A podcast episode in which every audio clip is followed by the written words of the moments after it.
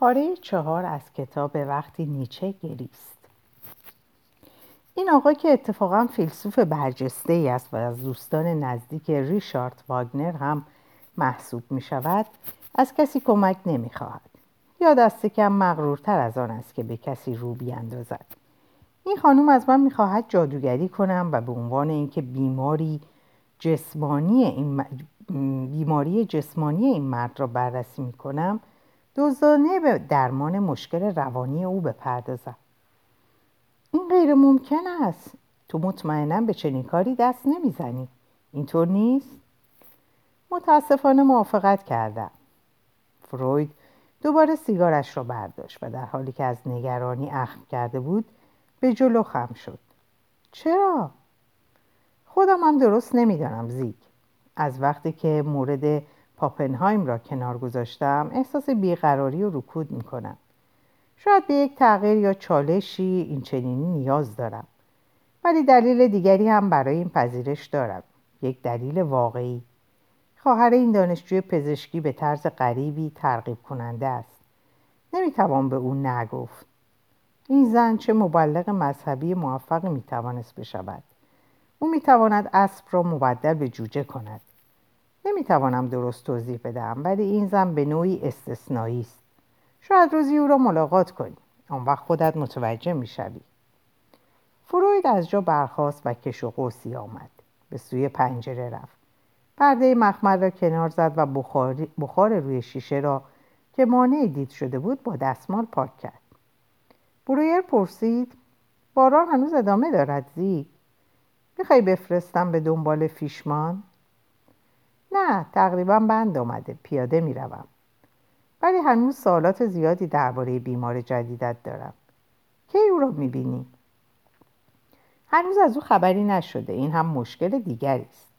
این دو در حال حاضر رابطه خوبی با هم ندارند دوشیز سالومه چند نامه خشمالود او را نشانم داد.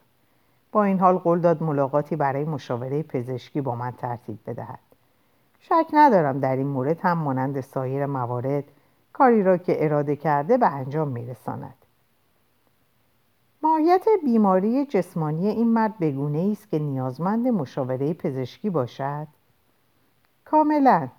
او به شدت بیمار است و تاکنون به یک دوجین پزشک که اکثرا شهرت زیادی هم دارند مراجعه کرده.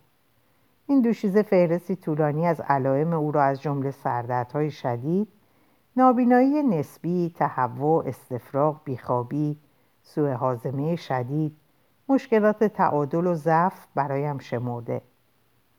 برویر با دیدن فروید که با حیرت سرتکان می‌داد اضافه کرد اگر می‌خواهی به عنوان یک پزشک مشاور کار کنی باید به این تصاویر گیج کننده بالینی عادت کنی.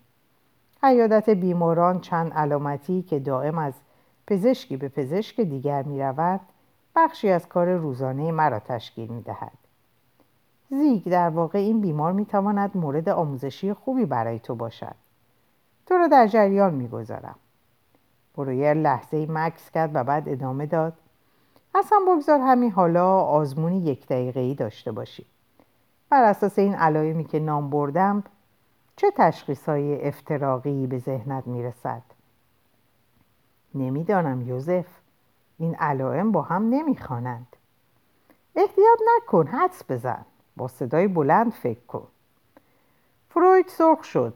همانقدر که تشنه دانستن بود از آشکار شدن نادانسته هایش هم نفرت داشت. گفت شاید اسکلروز مولتیپل یا تومور لوب پس سری, یا مسمومیت با سرب برایش مطرح شود.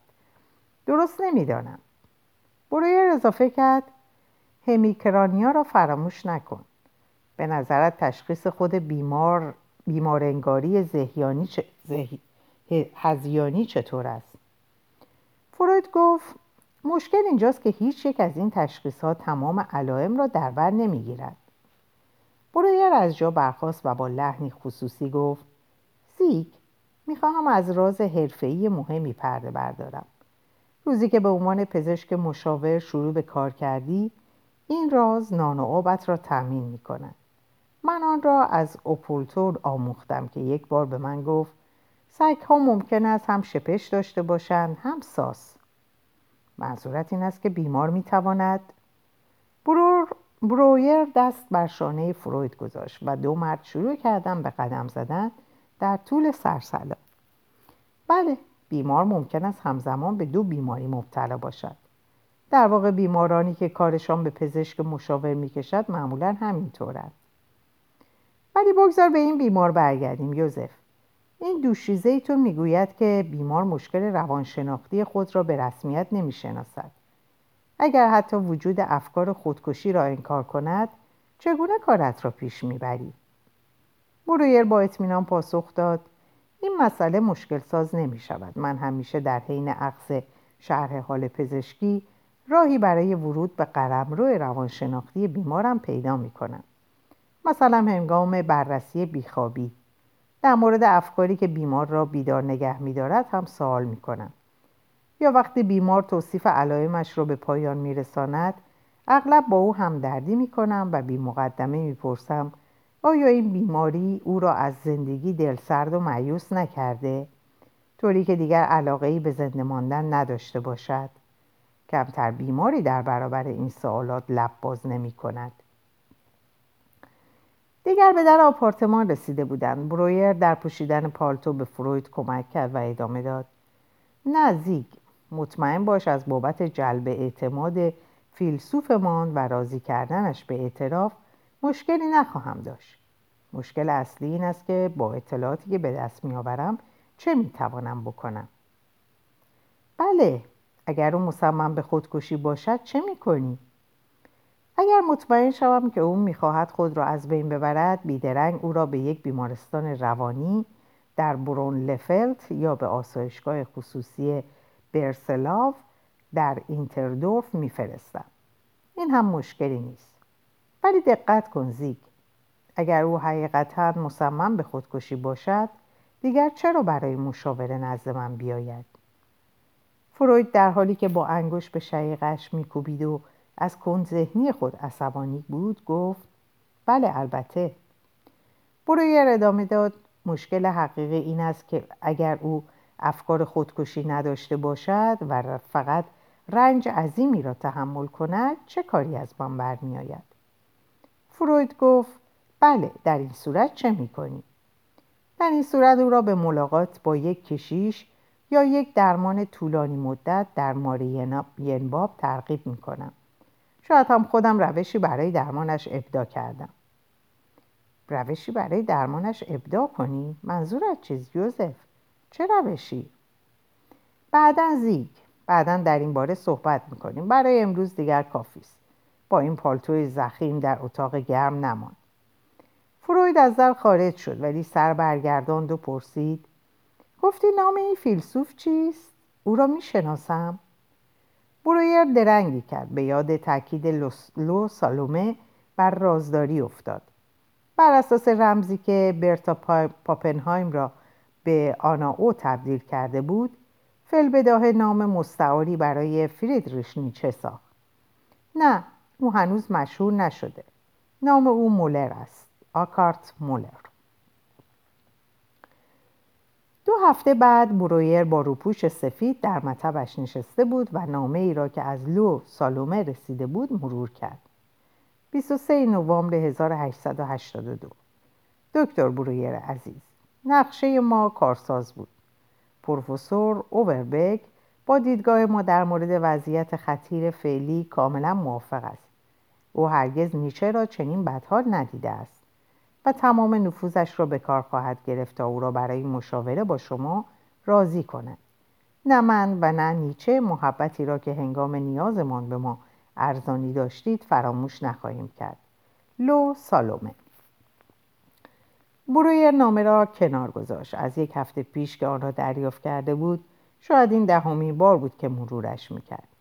نقشه ما دیدگاه ما نیاز ما ما ما ما. آینه یه روی میز تحریر را برداشت تا خود را در حال ما گفتن تماشا کند. به شکاف صورتی و باریک لبها دقت کرد که حفره تاریک کوچکی را در میان موهای بور و زبر صورت احاطه کرده بود. حفره را وسیعتر کرد و بافت قابل ارتجاع لب را زیر نظر گرفت که در اطراف دندانهای زرد شدهش کش می آمد. دندانهایی که همچون سنگ قبرهای نیمه دفن شده از لسه ها بیرون زده بود. مو و حفره، شاخ و دندان، جوجه تیغی، شیرماهی، میمون و یوزف بریر از منظره ریشش راضی نبود این روزها مردانی با صورتهای اصلاح شده بیش از گذشته در خیابانها دیده می شدن. چه وقت او هم جرأت اصلاح همه این موهای درهم و برهم را پیدا می کرد. از رگه های خاکستری هم که آهسته آهسته در سیبیل سمت چپ چانه و شقیقه هایش ظاهر می شد متنفر بود. می‌دانست این موهای خاکستری زبر طلایه دار حجوم زمستانی سرد و بیرحم است. متوقف ساختن گذشت ساعتها روزها و سالها امکان پذیر نبود برویر از همه آنچه در آینه می‌دید از فصل خاکستری عمر و موها و دندانهای حیوانی گرفته تا بینی عقابی که تا چانه پایین آمده بود. گوشهای بیش از حد بزرگ و پیشانی بلند بیمویش منزجر بود. تاسی از جلوی سر شروع شده و بیرحمانه عقب رفته بود تا بار رسوایی سر برهنش را به نمایش سر برهنش را به نمایش بگذارد. و چشمانش آرامتر شد و به چشمان خود نگریست. همیشه جوانیش را در آنها می‌دید. چشمکی زد. اغلب به خودش خود حقیقیش به یوزف شانزده ساله‌ای که در این چشمان خانه کرده بود چشمک می‌زد و با ایما و اشاره با او سخن می‌گفت. ولی امروز از آن یوزف جوان خبری نبود. به جای او چشمان پدرش را دید که پیر و خسته و در محاصره چروک ها و پلکای سرخ شده به او خیره شده بود. برویر مجذوب دهان پدرش شد که می‌گفت ما ما ما. این روزها زیاد به پدر فکر می‌کرد. لوپورت برویر ده سال پیش در هشتاد و دو سالگی یعنی چهل و دو سال بزرگتر از سن فعلی یوزف فوت کرده بود. آینه را کنار گذاشت. چهل و دو سال دیگر مانده. چطور این همه سال را تحمل کند چهل و دو سال دیگر باید شاهد گذشته سالها باشد چهل و دو سال دیگر باید به چشمانی که پیر می شود خیره شود آیا گریزی از زندان زمان نیست؟ آه توان آغاز دوباره ولی چگونه؟ کجا؟ با چه کسی؟ با لو سالومه؟ نه لو آزاد بود و هر زمان که می‌خواست می‌توانست از زندان او خارج شود. با او هرگز. ما معنایی نمیافت و چیزی به نام زندگی ما زندگی جدید ما شکل نمی‌گرفت. می‌دانست که دیگر با برتا هم ما معنایی ندارد. هرگاه می‌توانست از خاطرات کهنه و تکراری برتا بگریزد عطر بادامی که از پوستش برمیخواست سینه برجستش که داخل لباس نمایان بود. گرمای بدنش زمانی که در حالت خلصه به او تکیه می‌کرد هرگاه می‌توانست از همه اینها فاصله بگیرد و از دور به خودش و این غذایا بنگرد در میافت که برتا برای او خیالی بیش نیست.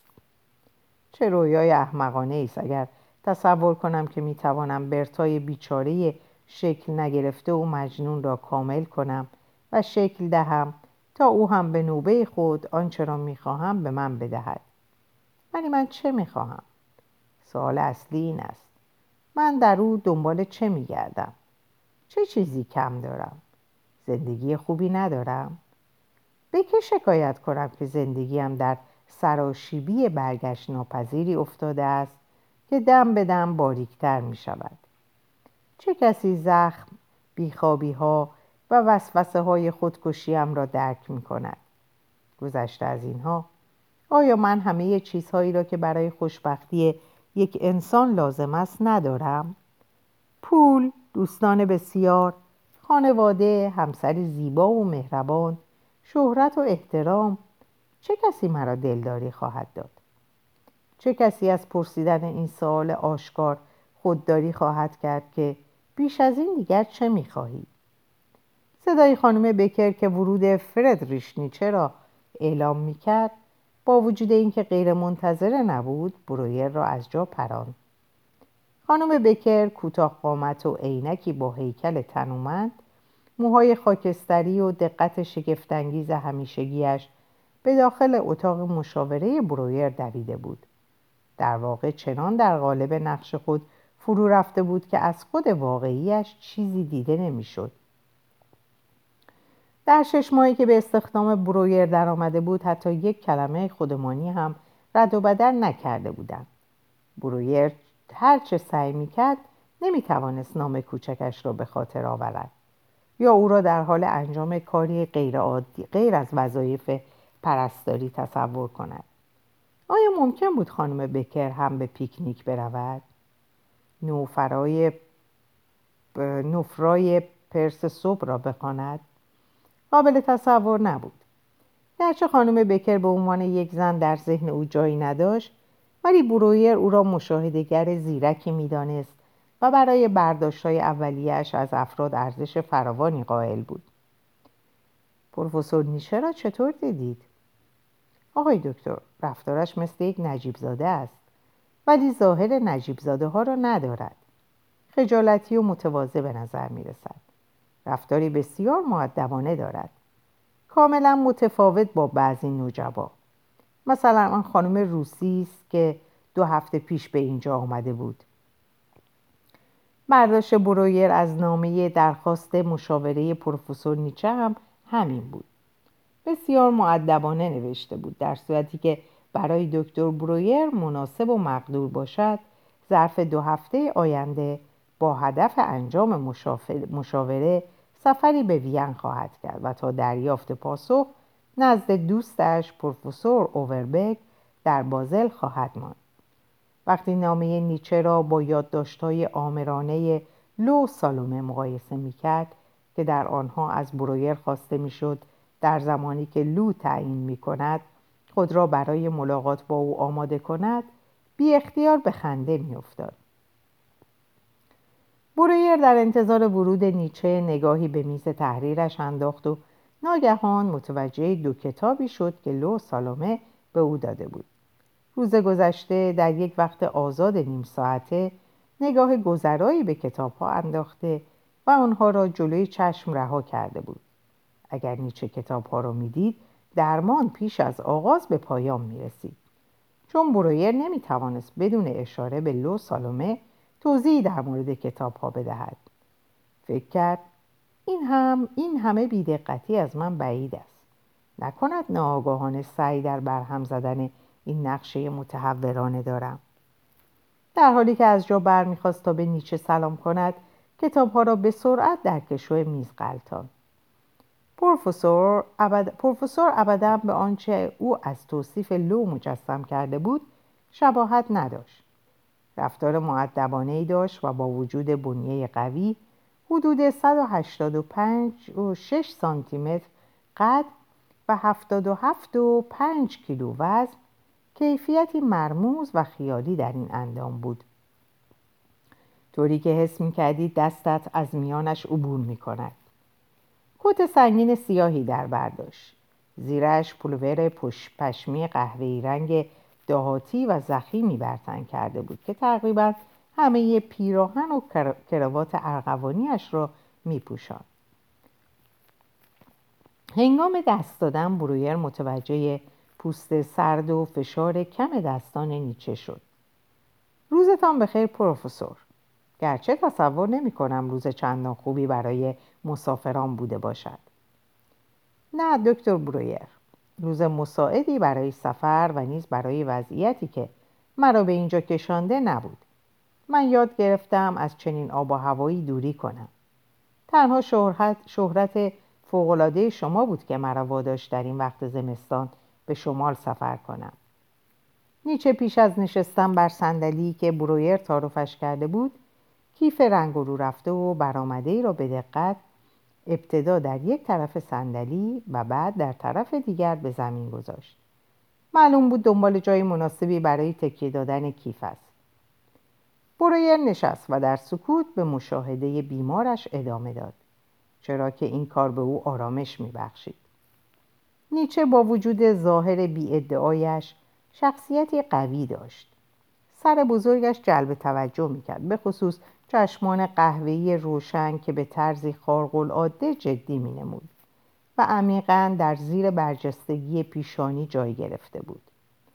لو سالومه درباره چشمان او چه گفته بود؟ اینکه به نظر می‌رسد به گوهر پنهان درون مینگرند. بله برویر هم چنین حسی داشت. موهای براق و قهوه‌ای بیمارش مرتب شانه شده بود. به جز سیبیل بلندی که مثل بهمن از بالای لبها سرازیر شده و در دو طرف دهان تا چانه پایین آمده بود. بقیه صورت کاملا اصلاح شده بود. سیبیل او حس قرابتی در برویر برانگیخت.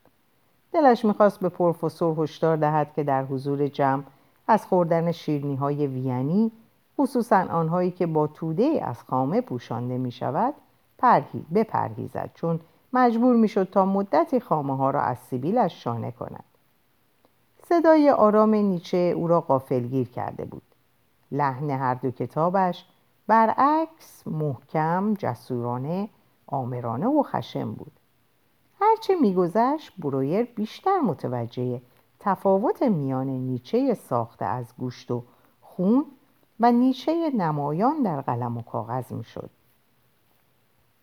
برویر پس از صحبت کوتاهش با فروید دیگر به این مشاوره غیر معمول نیندیشیده بود. حال برای نخستین بار در عاقلانه بودن دخالت در این ماجرا شک کرده بود. لو سالومه افسونگر آن هیلگر بزرگ مدت هاست که رفته و به جایش این پروفسور نیچه سادلو و از همه جا بیخبر نشسته است. نقشه ملاقات دو مرد توسط بحانه های دروغین زنی طراحی شده بود که بیشک در همین لحظه گرفتار چیدن دستیسه دیگر بود. نه جرأت ورود به این بازی را نداشت. برویر اندیشید. زمان مناسبی برای این افکار نیست. مردی که تهدید به خودکشی کرده در حال حاضر بیمار من است و باید توجهم کاملا به او باشد. سفر چطور بود پروفسور نیچه؟ شما تازه از بازل آمده اید اینطور نیست؟ نیچه در حالی که شق و رق نشسته بود پاسخ داد بله آنجا آخرین توقفگاه هم بود.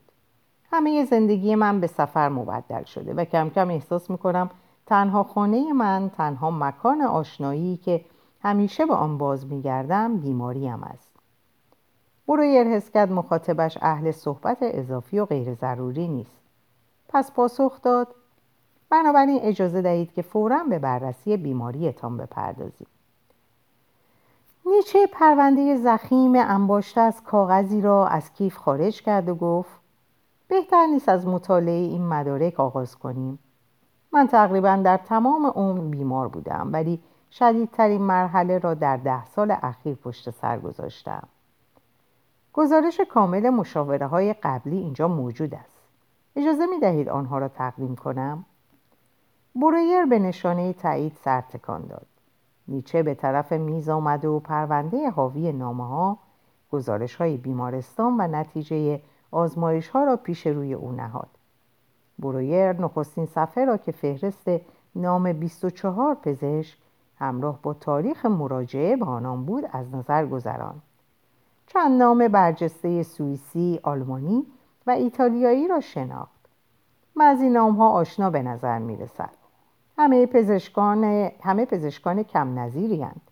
سه نفرشان کلر، تورین و کونیک را خوب می شناسند. تحصیل کرده وین هستند. پروفسور نیچه همانطور که اشاره کردید عاقلانه نیست مشاهدات و نتایج این مردان حاضق را نادیده بگیریم با این حال در صورتی که کارم را با آنها شروع کنم ضرر بزرگی می کنم این همه اقتدار و این همه نظرات و نتایج معتبر به نیروهای خلاقه و قوه تصور انسان لطمه می‌زند.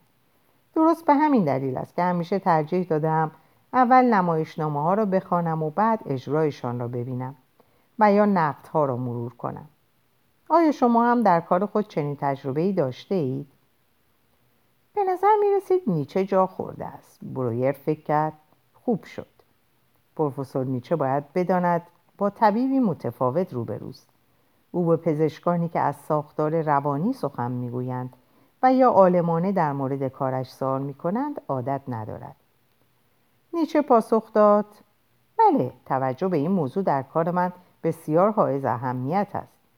رشته اصلی من زبانشناسی است. نخستین شغلم یا بهتر بگویم تنها شغلم تدریس روانشناسی در بازل بود. من علاقه زیادی به فیلسوفان پیش از سقراط دارم و برای درک نظرات آنها همیشه ناچار شدم به متن اولیه دست پیدا کنم مفسران این متون همیشه تقلب می‌کنند گرچه این موضوع حتما غیر عمدی است ولی نه تنها نمی‌توانند از چارچوب زمان خود پا فراتر بگذارند بلکه حتی از چارچوب زندگی نامه خود هم خارج نمی شوند. برویر به خود مطمئن تر شده بود. این نوعی بیزاری از کرنش در برابر مفسرانی نیست که فردی را در جامعه فلسفی دانشگاهی ناشناخته نگه می‌دارند. مشاوره خوب پیش می‌رفت و روال مناسبی که یافته بود نیچه را متقاعد می‌کرد قرابت روحی و علایق مشترکی با پزشک جدید خود دارد فریب دادن این پروفسور نیچه چندان مشکل هم نبود از نظر برویر جرب بیمار به رابطه ای که منجر به دریافت کمکی ناخواسته می‌شد نوعی فریب به شمار می آمد. ناشناخته البته من سه سال پیش به دلیل بیماری که هنوز هم تشخیص داده نشده و امروز مرا نزد شما آورده است مجبور به کنارگیری از مقام استادی شدم ولی مطمئنم حتی اگر در سلامت کامل هم بودم این عدم اطمینانم به مفسران باعث می‌شد در نهایت مبدل به یک میهمان ناخوانده بر کرسی دانشگاه شوم. پروفسور اگر قرار باشد همه مفسران توسط چارچوب زندگی نامه خود محدود شوند شما چگونه از چنین محدودیتی در کارتان میگریزید؟ نیچه پاسخ داد نخست باید محدودیت ها را شناخت. بعد باید از خود فاصله گرفتن و از دور به خود نگریستن را آموخت. افسوس که گاه شدت بیماری به حدی است که به چشمانداز ذهنی هم نیز آسیب وارد می کند برویر متوجه شد که این نیچه و نه او بود که مجددا بحث را به بیماری که در واقع علت حضور او در آنجا بود کشان آیا کلام نیچه اندکی سرزنشبار نبود؟ به خود یادآوری کرد یوزف زیاد تون نرو. نمی‌توان بیوار را وادار کرد به پزشکش اعتماد کند. این پیامد خود به خودی یک مشاوره صحیح است. برویر بسیاری از جنبه های زندگی خود را نقل می‌کرد ولی به عنوان یک طبیب اطمینان شگرفی به خود داشت. غریزش می‌گفت نباید توطعه چینی یا هیلگری کرد. به سادگی به حرفه خودت بپرداز. پروفسور نیچه اگر اجازه بدهید به کار خودمان برگردیم. منظور من این بود که پیش از بررسی این یادداشت ها ترجیح می‌دهم تاریخچه بیماری را از خود شما بگیرم و شما را معاینه کنم. در ملاقات بعدی سعی می کنم ترکیبی جامع از همه این اطلاعات بسازم. برویر صفحه سفیدی پیش روی خود گذاشت و گفت نامه شما اطلاعات مختصری در مورد وضعیتتان در اختیار من گذاشت. اینکه سردرد و علائم بینایی از حدود ده سال پیش شروع شده. بیماری به ندرت شما را راحت گذاشته و به محض شروع کار گریب... گریبانگیرتان می شود. و امروز هم فهمیدم که 24 پزشک نتوانستند کمکی بکنند. همه اطلاعات من همین است. اجازه می دهید شروع کنیم؟ پیش از هر چیز می خواهم تمامی مشکلات را از زبان خودتان بشنوم. مرد مدت 90 دقیقه گفتگو کردند. برویر بر صندلی پشت بلند چرمیش نشسته بود و به سرعت یادداشت برمی داشت.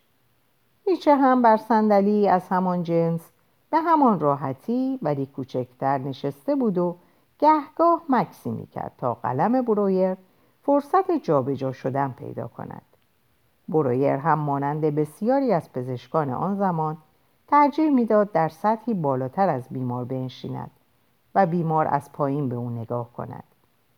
بررسی بالینی برویر دقیق و منظم بود. پس از شنیدن کلماتی که بیمار برای توصیف بیماریش به کار می برد به شکلی اصولی به بررسی هر علامت می پرداخت. اینکه علامت چطور آغاز شده با گذشت زمان چه تغییری کرده و به اقدامات درمانی چه پاسخهایی داده است. مرحله سوم کارش بررسی کارکرد دستگاه های مختلف بدن بود که از سر آغاز و به پا ختم می. معاینه مغز و سیستم عصبی را با سوالاتی در مورد کار اعصاب دوازدهگانه مغزی شروع می کرد. یعنی از بیمار در مورد وضعیت بویایی، بینایی، حرکات چشم، شنوایی، حس و حرکت صورت و زبان، بل، تعادل و تکلم سوال می‌کرد. بعد همینطور که پایین می‌رفت از کارگرد دستگاه تنفس، قلب و عروق، گوارش و ادراری تناسلی سوال می‌کرد. این بررسی گرچه دشوار بود ولی به حافظه بیمار کمک می‌کرد تا نکته ای را از قلم نیندازد. برویر حتی اگر از پیش در مورد تشخیص مطمئن بود هرگز این مرحله را کوتاه یا حذف نمی‌کرد. پس از آن نوبت به گرفتن یک تاریخچه دقیق پزشکی شامل وضعیت سلامت دوران کودکی، سلامت والدین و خواهران و برادران و بررسی جنبه های دیگر زندگی بیمار از جمله انتخاب شغل، زندگی اجتماعی، خدمت سربازی، سفرها، عادات غذایی و تفریحات مورد علاقه می رسید. برویر در مرحله نهایی به ادراک شهودی خود اجازه جولان می‌داد و بر اساس اطلاعاتی که از بیمار گرفته بود هر سوالی را که به ذهنش می رسید مطرح می کرد. به همین دلیل بود که یک روز در بیماری که با دیسترس تنفسی مراجعه کرده بود به درستی تریشینوز ازولهی دیافراگم را تشخیص داد زیرا از بیمار سوالات دقیقی در مورد نحوه پخت گوشت خوک دودی کرده بود. نیچه در طول این مراحل عمیقا همکاری کرد. در واقع با شنیدن هر سوال برویر با قدردانی سرتکام می‌داد. البته این واکنش برای برویر تازگی نداشت. تا کنون بیماری را ندیده بود که از بررسی ریزبینانه زندگیش در نهان لذت نبرده باشد. هرچه این بزرگ نمایی بیشتر بود لذت بیمار هم بیشتر می‌شد. برویر معتقد بود لذت مورد مشاهده بودن چنان عمیق است که شاید رنج حقیقی از کهنسالی، داغدیدگی و یا داشتن عمر بیشتر نسبت به کسانی که دوستشان داریم حراس از ادامه دادن به زندگی است که در آن دیگر کسی قادر به مشاهده ما نباشد. ولی برویر از پیچیدگی بیماری نیچه و نیز دقت مشاهدات خود بیمار شگفت زده شده بود. نوشته های برویر صفحه به صفحه پیش می رفت.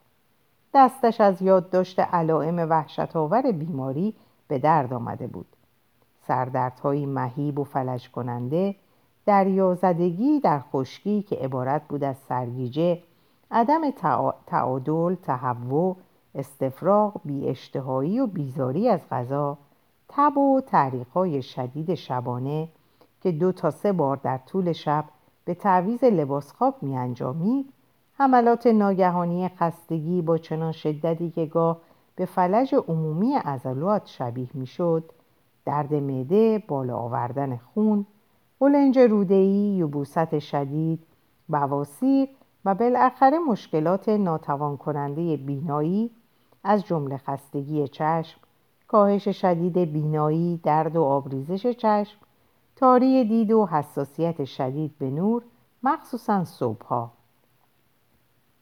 سوالات برویر چند علامت دیگر را که نیچه فراموش کرده بود یا تمایل نداشت به آنها اشاره کند روشن کرد.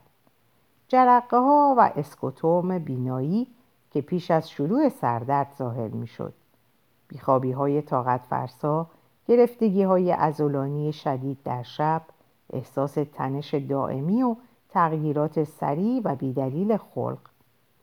تغییرات خلقی.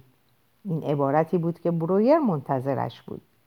همانطور که برای فروید توضیح داده بود همیشه برای رسوخ به وضعیت روانی بیمار به دنبال چنین روزنه هایی میگشت. این تغییرات خلقی ممکن است او را به ناامیدی و تمایل به خودکشی نیچه راهنمایی کند. برویر بیدرنگ به بررسی این تغییرات خلقی پرداخت. هرگز در احساسات خود متوجه تغییری که به نحوی با میواریتان مرتبط باشد شده اید؟ رفتار نیچه تغییر نکرد. به نظر نمی آمد این سوال را مقدمه برای ورود به قلمرو خصوصیش تلقی کرده باشد.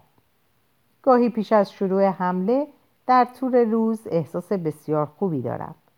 تعبیرم از این حالت این است که به طرز خطرناکی احساس خوب بودن می کنم و بعد از حمله یک حمله به طور معمول دوازده ساعت تا دو روز طول می کشد پس از چنین حمله اغلب احساس خستگی و سنگینی می کنم فکرم هم برای یکی دو روز کنتر می شود ولی گاه پیش می آید که پس از حملات طولانی چند روزه احساس متفاوتی پیدا می کنم حس می کنم پاک، رها و سرشار از انرژی شدم چنین لحظاتی برایم بسیار گرامی است چرا که ذهنم از نادرترین عقاید انباشته می شود برویر پافشاری کرد.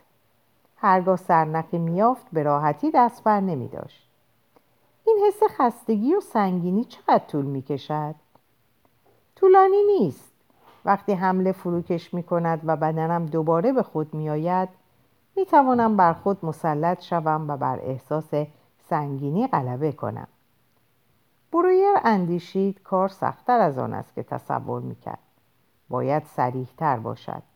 روشن است که نیچه برای دادن اطلاعاتی در مورد ناامیدیش داوطلب نخواهد شد. افسردگی چطور؟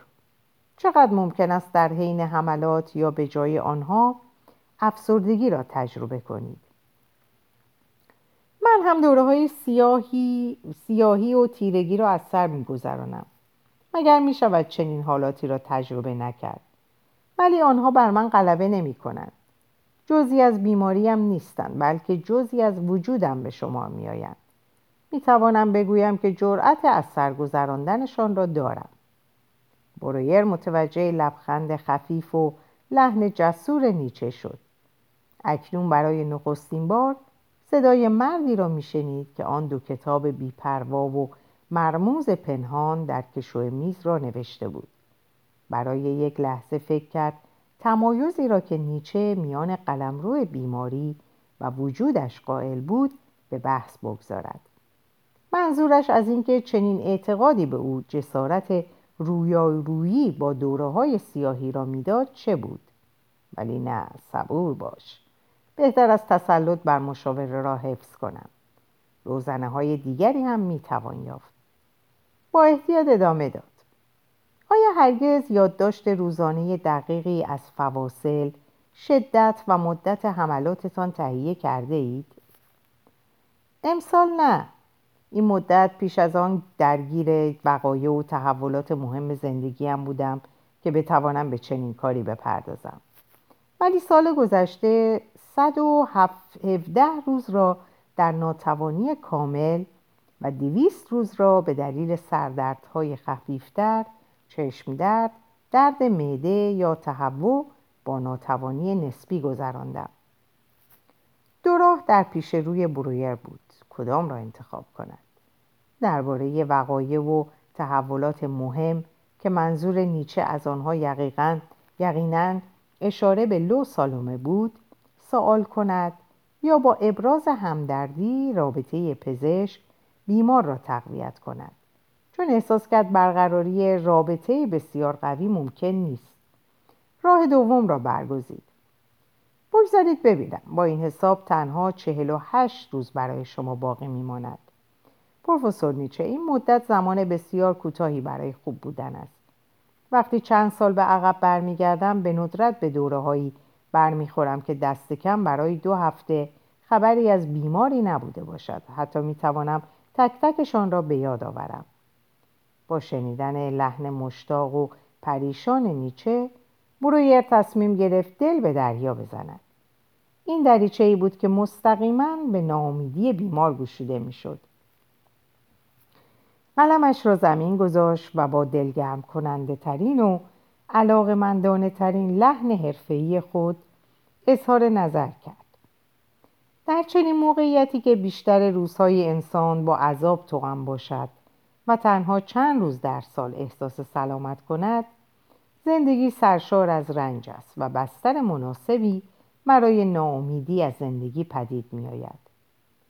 نیچه جا خورد برای نخستین بار جواب حاضر و آماده در ذهن نداشت سرش به این سو و آن سو می رفت. درست مثل اینکه به دنبال راهی برای تسلای خیش باشد. ولی سخنانش چیز دیگری می گفت. دکتر برویر بیشک برای برخی افراد و یا بر اساس تجربه, تجربه شما برای اکثر مردم همینطور است. ولی چنین چیزی در مورد من صادق نیست. ناامیدی؟ نه. شاید زمانی این حرف حقیقت داشت ولی در حال حاضر نه. بیماری من متعلق به قلمرو جسم من است ولی همه من نیست. جسم و بیماری جزئی از من هستند ولی همه من نیستم هر دو اجزایی هر دو اجزایی از وجود هستند که باید به روش فیزیکی یا متافیزیکی بر آنها پیروز شود شد. باید بگویم که مقصود من از زندگی چیزی کاملا متفاوت است. نیچه در حالی که با انگشت به شکمش می‌زد ادامه داد. پرتوپلاسم, پرتوپلاسم بیچاره. من چرایی در زندگی دارم. بنابراین با هر گونه ای خواهم ساخت. تنها ده سال دیگر پیش رو دارم. پیش رو دارم. فرصتی برای انجام یک مأموریت. به شقیقش اشاره کرد و گفت ذهن من آبستن است. آبستن کتاب هایی که در آن نزج گرفته باری که تنها من قادر به حمل آنم. گاهی سردردهایم را درد زایش مغزی می انگارم. واضح بود که نیچه به هیچ وجه قصد گفتگو درباره ناامیدی و یا حتی اعتراف به آن را ندارد و برویر می‌دانست که هر اقدامی برای به دام انداختن او بیفایده است ناگهان به یاد احساسی افتاد که هنگام مات شدن در برابر پدرش که بهترین شطرنج باز جامعه یهودیان اتریش بود پیدا می‌کرد ولی از کجا معلوم که دلیلی برای اعتراف وجود داشته باشد؟ شاید دوشیزه لو سالومه اشتباه کرده بود. نیچه طوری صحبت می‌کرد که انگار روحش بر این بیماری مهیب غلبه کرده است. برویر برای بررسی خطر خودکشی آزمونی بدون احتمال خطا داشت. آیا بیمار برنامه‌ای برای آینده دارد؟ نیچه از این آزمون هم سرافراز بیرون آمده بود. او قصد خودکشی نداشت. از مأموریتی ده ساله صحبت کرده بود و کتابهایی که باید از ذهنش استخراج می‌کرد. با وجود همه اینها برویر با چشم خود نامه های تهدید به خودکشی نیچه را دیده بود. آیا پنهانکاری می‌کرد؟ یا چون دیگر مصمم به خودکشی بود احساس ناامیدی نمی‌کرد؟ برویر قبلا با چنین بیمارانی برخورد کرده بود. بسیار خطرناک بودند. به نظر می رسید که بهبود یافتند به عبارتی می‌شد گفت که واقعا بهبود یافتند افسردگیشان تخفیف میافت و بار دیگر قادر به لبخند زدن خوردن و خوابیدن می شدن. ولی بهبود آنها به این معنا بود که راه گریز از ناامیدی را در فرار به سوی مرگ یافتند آیا نقشه نیچه این بود؟ آیا مصمم به کشتن خود بود؟ نه برویر به یاد آنچه فروید گفته بود افتاد اگر نیچه قصد خودکشی داشت دیگر چرا نزد او آمده بود؟ چرا مشکلات سفر را بر خود هموار کرده و از راپولو تا بازل و از آنجا تا وین آمده بود تا طبیبی دیگر را ملاقات کند؟ گرچه برویر از به دست نیاوردن اطلاعات لازم به تنگ آمده بود ولی این ناشی از عدم همکاری بیمار نبود. نیچه به هر سوال پزشکی به طور کامل و حتی بیش از حد کامل پاسخ داده بود. بسیاری از مبتلایان به سردرد حساسیت به رژیم غذایی و آب و هوا را ذکر می‌کردند. بنابراین تعجبی نداشت که این موضوع در مورد نیچه هم صادق کند. آنچه برویر را شگفت زده می‌کرد جزئیات بسیار دقیقی بود که در گزارش بیمار به چشم می‌خورد. نیچه 20 دقیقه به 20 دقیقه تمام و بدون لحظه ای مکس تنها درباره واکنش به وضعیت جوی سخن گفته بود. به گفته او بدنش مانند هواسنجی به کوچکترین تغییر فشار جو دما یا ارتفاع شدیدا واکنش نشان می‌داد. آسمان خاکستری افسردهش می‌کرد. ابرهای سربی و بارش باران در او سستی و رخوت پدید میآورد آب و هوای خشک به او نیرو میبخشید. زمستان همچون یک قفل ذهنی عمل می‌کرد و آفتاب عامل گشایش دوباره این قفل بود. سالهای زیادی از عمر را صرف یافتن آب و هوای مناسب کرده بود. تابستانها قابل تحمل تر بودند. فلات آفتابی بی ابر و بی باد انگادین برایش مناسب بود و چهار ماه از سال را در مسافرخانه کوچک در دهکده سیلز مارینا در سوئیس میگذراند. ولی زمستان ها نفرین شده بود.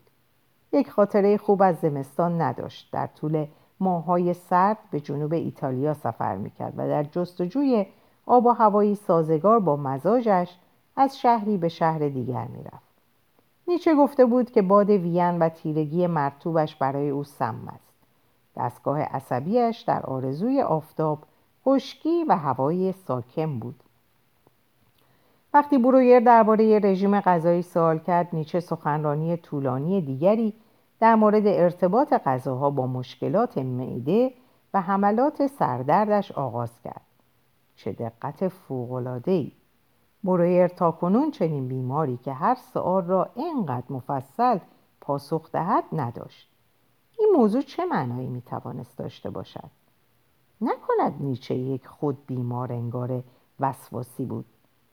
برویر خود بیمار خود بیماران خود بیمارنگاران پرگو و ترحمانگیز زیادی دیده بود که از توصیف اعما و احشای خود لذت می بردن. ولی چنین بیمارانی بسیار تنگ نظرانه به جهان می نگرند و گفتگو با آنها بسیار کسل کننده است. جز بدن خود به چیز دیگری فکر نمی کنند و به چیزی جز آنچه به سلامتشان مربوط است علاقه ای ندارند. نه نیچه نمی توانست یکی از آنها باشد. طیف علایقش وسیع بود و شخصیتی بسیار متعهد داشت. دوشیز سالومه نیز به طور قطع همین ها را در او دیده بود و هنوز هم می‌دید هرچند پره از نظر احساسی بیشتر باب طبعش بود وانگهی برویر از همان ابتدای مصاحبه دریافته بود که نیچه علائمش را برای برانگیختن دلسوزی دیگران و یا حمایت شدن به وسیله آنها توصیف نمی کند. پس چنین توصیف دقیقی از کارکردهای جسمانی چه معنایی می توانست داشته باشد؟ شاید او صرفا از ذهنی مستعد و حافظه قوی برخوردار بود و بر اساس اصول منطق و روش ارزیابی پزشکی چنین گزارش جامعی را برای عرضه به یک پزشک متخصص آماده کرده بود و یا به شدت درونگرا بود پیش از پایان ارزیابی بالینی برویر احتمال دیگری را هم مطرح کرد. نیچه برخورد بسیار کمی با سایر انسانها داشت. پس شاید زمان زیادی برای گفتگو با دستگاه عصبی برایش باقی میماند. برویر پس از تکمیل تاریخچه برای انجام ماینه بالینی بیمارش را تا اتاق ماینه همراهی کرد. اتاقی کوچک و تمیز که تنها وسایل موجود در آن عبارت بود از پردهی برای تعویز لباس یک صندلی یک تخت معاینه با ملافه سفید آهار زده یک دستشویی یک ترازو و قفسه فلزی حاوی تجهیزات معاینه. برویر برای چند دقیقه نیچه را تنها گذاشت تا بتواند لباسش را عوض کند. هنگام بازگشت متوجه شد که او روپوش پشتباز مخصوص معاینه را به تن کرده ولی پیش از درآوردن جوراب های بلند سیاهش به دقت مشغول تا کردن لباس هاست. نیچه در حالی که از این تأخیر عذرخواهی می‌کرد گفت خانه به دوش بودم مرا مجبور کرده که تنها یک دست لباس داشته باشم. بنابراین هرگاه نوبت استراحت این لباس می‌رسد باید از آسایشش مطمئن شوم. معاینه بالینی برویر هم مانند مصاحبهش کاملا اصولی بود. از سر شروع می‌کرد و با مشاهده دق، لمس، سم، بویدن و حس کردن به آهستگی پیش می‌رفت. با وجود حجم زیاد علائم برویر جز جای زخم بزرگی بر جناق سینه که حاصل یک حادثه از سواری در دوران سربازی بود زخم مورب کوچک حاصل از دوئل بر پل بینی و رنگ پریدگی لبها ملتهمه و شیارهای کف دست که نشانه های کمخونی بود یافته بالینی دیگری نداشت. علت کمخونی چه بود؟ شاید سوی تغذیه. نیچه گفته بود گاه هفته ها لب به گوشت نمی‌زند ولی بعد برویر به یاد آورد که بیمار به بالا آوردن خون هم اشاره کرده بود. پس شاید به دلیل خونریزی معده کمخون شده است.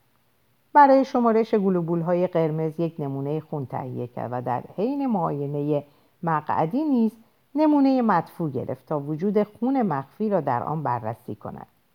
اما با شکایت بینایی نیچه چه کند؟ برویر ابتدا متوجه التهاب یک طرف ملتهمه شد که با مرهم چشمی به راحتی برطرف می شد ولی با وجود کوشش زیاد موفق به انداختن نور آفتالوموسکوپ بر شبکیه نشد. چیزی مسیر نور را مسدود کرده بود. شاید کدورت قرنیه یا ورم قرنیه در میان بود؟ برویر در معاینه دستگاه عصبی نیچه دقت زیادی به خرج داد.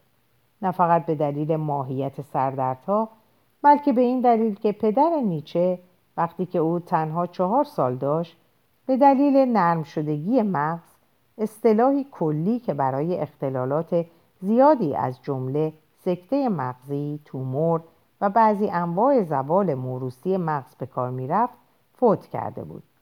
ولی پس از معاینه همه جانبه مغز و اعصاب از جمله تعادل هماهنگی عضلات حس لمس لمس سطحی و عمقی قدرت ازولانی شنوایی بویایی و بل یافته مبنی بر بیماری ساختاری دستگاه عصبی نداشت.